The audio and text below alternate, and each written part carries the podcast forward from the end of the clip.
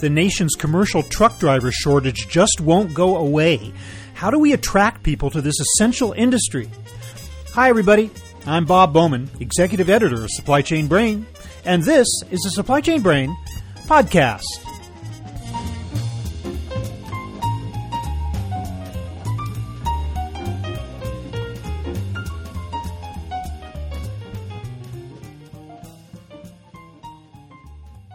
The driver shortage has been with us for years, to the point where it might accurately be described as chronic.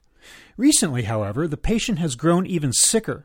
In a strong economy, it's becoming increasingly difficult to meet demands for service by manufacturers, distributors, retailers, and end consumers. According to the American Trucking Associations, we're about 51,000 drivers short of what's needed right now to support merchandisers like Amazon and Walmart. The problem is especially acute in the long haul sector, which often requires drivers to be away from their homes and families for days at a time. Today we'll examine the dilemma with my guest Wally Stegall, technical fellow with Morey Corporation, an electronic manufacturing services provider. He'll share his decades of experience in coping with the shortage, which now includes not just drivers, but positions in accounting, clerical, and dispatching as well. And we'll talk solutions. So here is my conversation with Wally Stegall.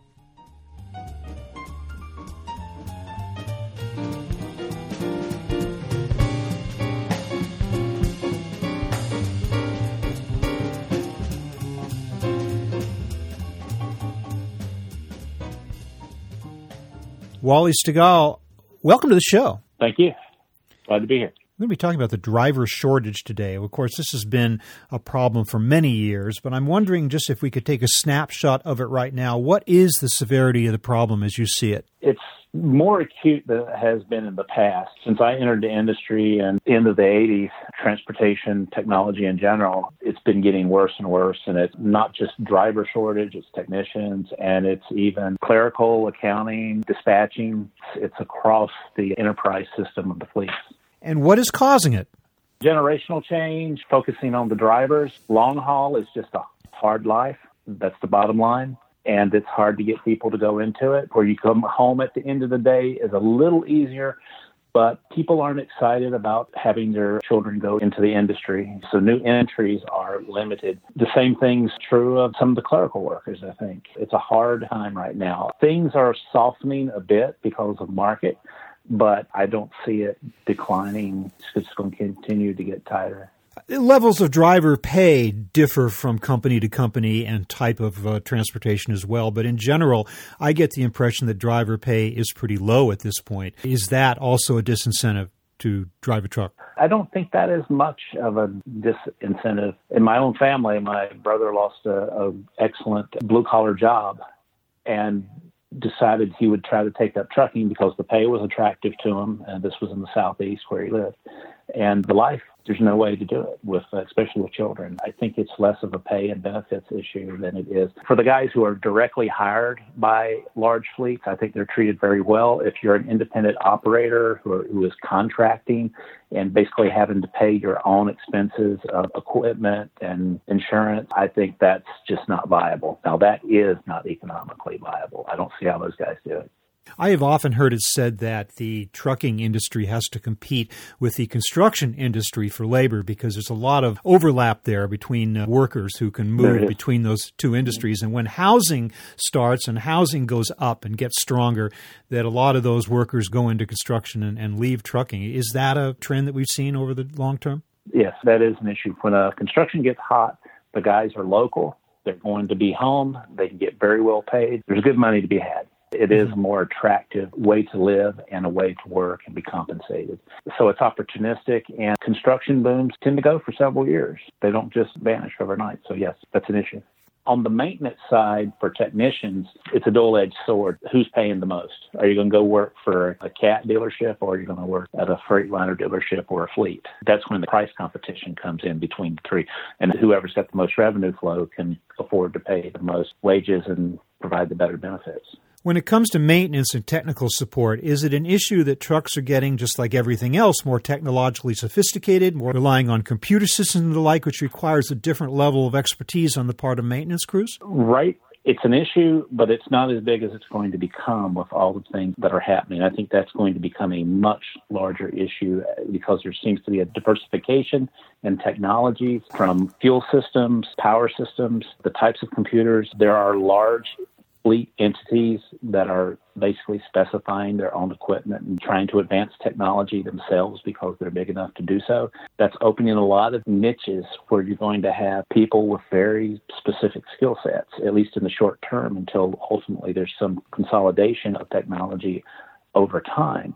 So I think that's going to become a growing issue over the next decade two major regulatory trends we've seen in recent years. One is the tightening hours of service regulations on the number of hours that a driver can drive and the space between shifts. And the other is the requirement to install electronic logging devices on trucks. Have either or both of those things had an impact on the desire of drivers or the desire of workers to drive trucks? Individual drivers who have been able to make more money having their two sets of books, that's a relatively small percentage but really the larger fleet, reputable companies have already adjusted to it. It has impacted their operations, but smaller entities or individuals are having a harder time with that.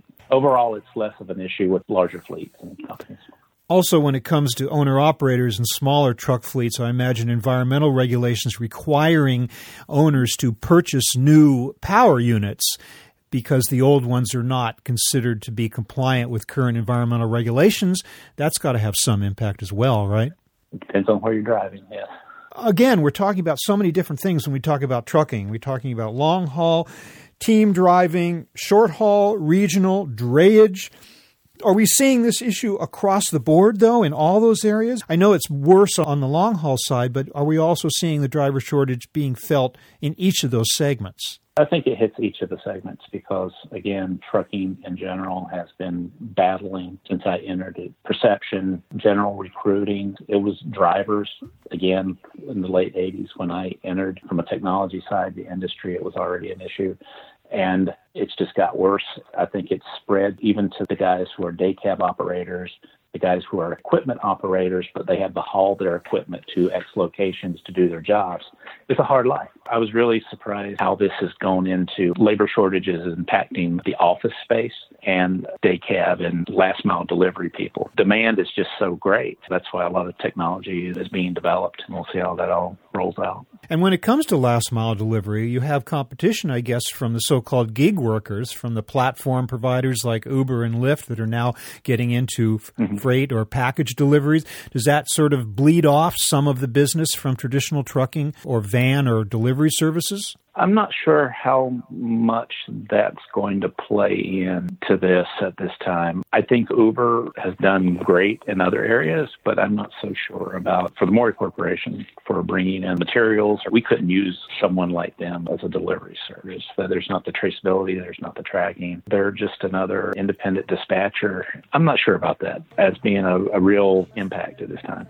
Are we asking more of our drivers these days in terms of what they need to do other than simply drive the truck? We hear a lot about the importance of kind of the customer interface. The driver is the face of the company delivering. Often the driver is also the one who delivers into the house and assembles or removes packaging and the mm-hmm. like. And it's very important that that customer interaction. So are drivers being expected to do more than they used to? In the cab, bill lading and the paperwork, yes, they are doing more than, than they used to unloading larger entities handle that very smoothly. Pull up to dock, people are coming on and off. So truckload, less than truckload operations is a different thing. There's a lot going on there, but there's technologies being developed to help the drivers. But the whole change in the turnover rate is, I think, the real problem with the driver shortage there in the short haul and the less than truckload is that the drivers turn over, they don't develop the skills to handle the environment that they're dealing with, and they have other opportunities. They move on. So turnover, general recruitment, that's where the skill base interfacing with the customers they're delivering to gets hurt. The turnover there really hurts. To what extent, though, is at least part of the problem a result of simply a strong economy? And if we finally, at some point, or inevitably mm-hmm. go back into recession, at least it might be alleviated to a certain amount? Or is it more just of mm-hmm. a chronic thing that's not necessarily tied to business cycles? I would say it's a chronic thing because I'm always hearing about it. As a technologist, working in the development of IoT systems, advanced driver assist systems, any part of the vehicle you can name across different platforms. I'm always hearing it from the end user, meaning the fleet, even in times of recession, because then it becomes optimization of your workforce and your equipment to really get the best prices. And competition is still tight, even in the recession. While things are still moving right now, it's also tight. It's always a battle for some reason. It doesn't get that much better when there's mm-hmm. a slowdown. Now, if we have a great recession or something worse, well, maybe it would, unless something really unexpected happens. It's not a factor. From my experiences over the last 20 plus years, it's just a chronic issue.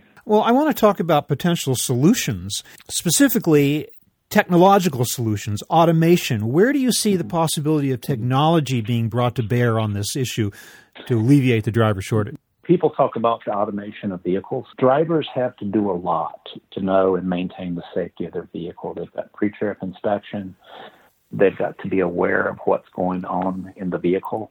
And again, if you have turnover in personnel, you don't necessarily have people with the same awareness. Downtime that could have been prevented happens. Technology can help with those things. We can get technology to a point where the tractor trailer as a system has edge computing, a nervous system, which gives you real time status of that asset from a health standpoint overall, so that things like levels of automation can truly be done and be safe, such as platooning. If you've got a train of vehicles, you're going to want them all to be know the health status of each, so braking can be coordinated. The drivers, as you go to all those assisted equipment, you've got to really take on the responsibility and the technology to keep the system safe and the drivers there makes his his life easier or hers makes the equipment fail safe. There's a long way to go in technology for it to make a significant impact, I think. But that's where the technology is going technology certainly does make their lives easier to a certain extent, but it also gives fleet managers and trucking companies an unprecedented amount of oversight and ability to monitor every step of a driver's behavior, from braking to speed That's to right. stops to turns and everything. And to what extent might that serve as kind of a disincentive to the driver feeling like they're being overly managed and their privacy?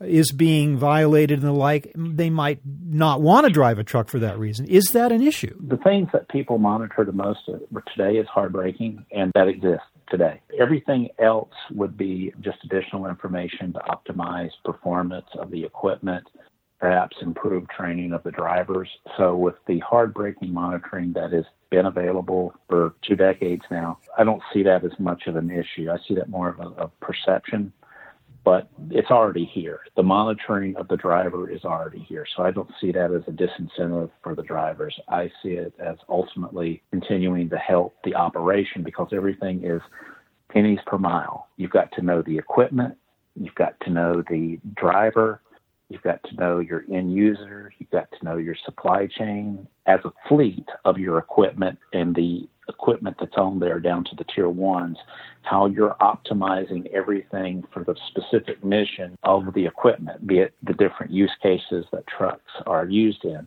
So everything is optimized when it's going through certain regions, pennies per mile. And if you can shave off a few pennies, you're the one who wins the contract and not your competitor. The tattletale scares a non-issue at this point because it's already been absorbed psychologically. Are autonomous vehicles, are self-driving trucks really part of the discussion at this point, or is that too far in the future for it to really be it's, considered a solution? It's in the future, but we're going to that way, and it's a matter of how fast it goes. I think there's going to be more specific building out of equipment specified for specific operations with more edge computing and safety driver assist systems. But ultimately, it's going to be going towards the levels of higher autonomy and how can we improve penny per mile.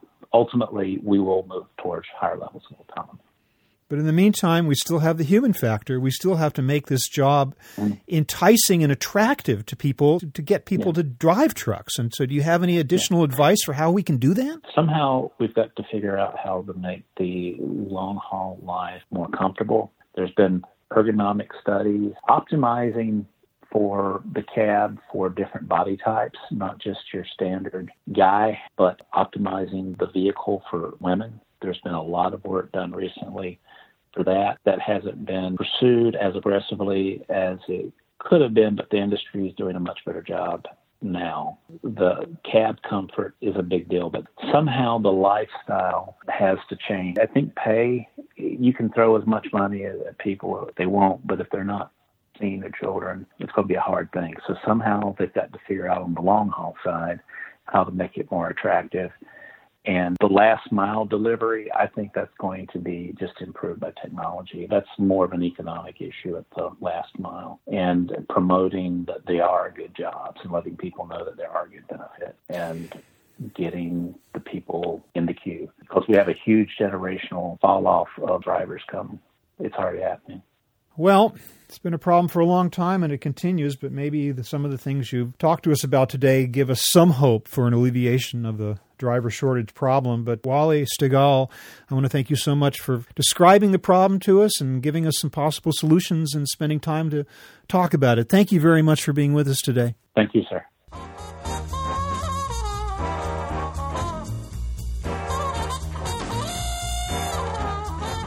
That was my conversation with Wally Stegall of Morey Corporation, talking about the nationwide truck driver shortage. We're online at www.supplychainbrain.com. We post a new episode of this podcast for streaming or downloading every Friday. You can also read my Think Tank blog, watch thousands of videos, and access all of our other content, including the digital edition of our magazine. Look for us on Facebook and LinkedIn, and follow us on Twitter at SCBrain. You can also download or subscribe to the podcast on Apple Podcasts. Got any comments or suggestions on this or any episode? Email me at rbowman at supplychainbrain.com. See you next time.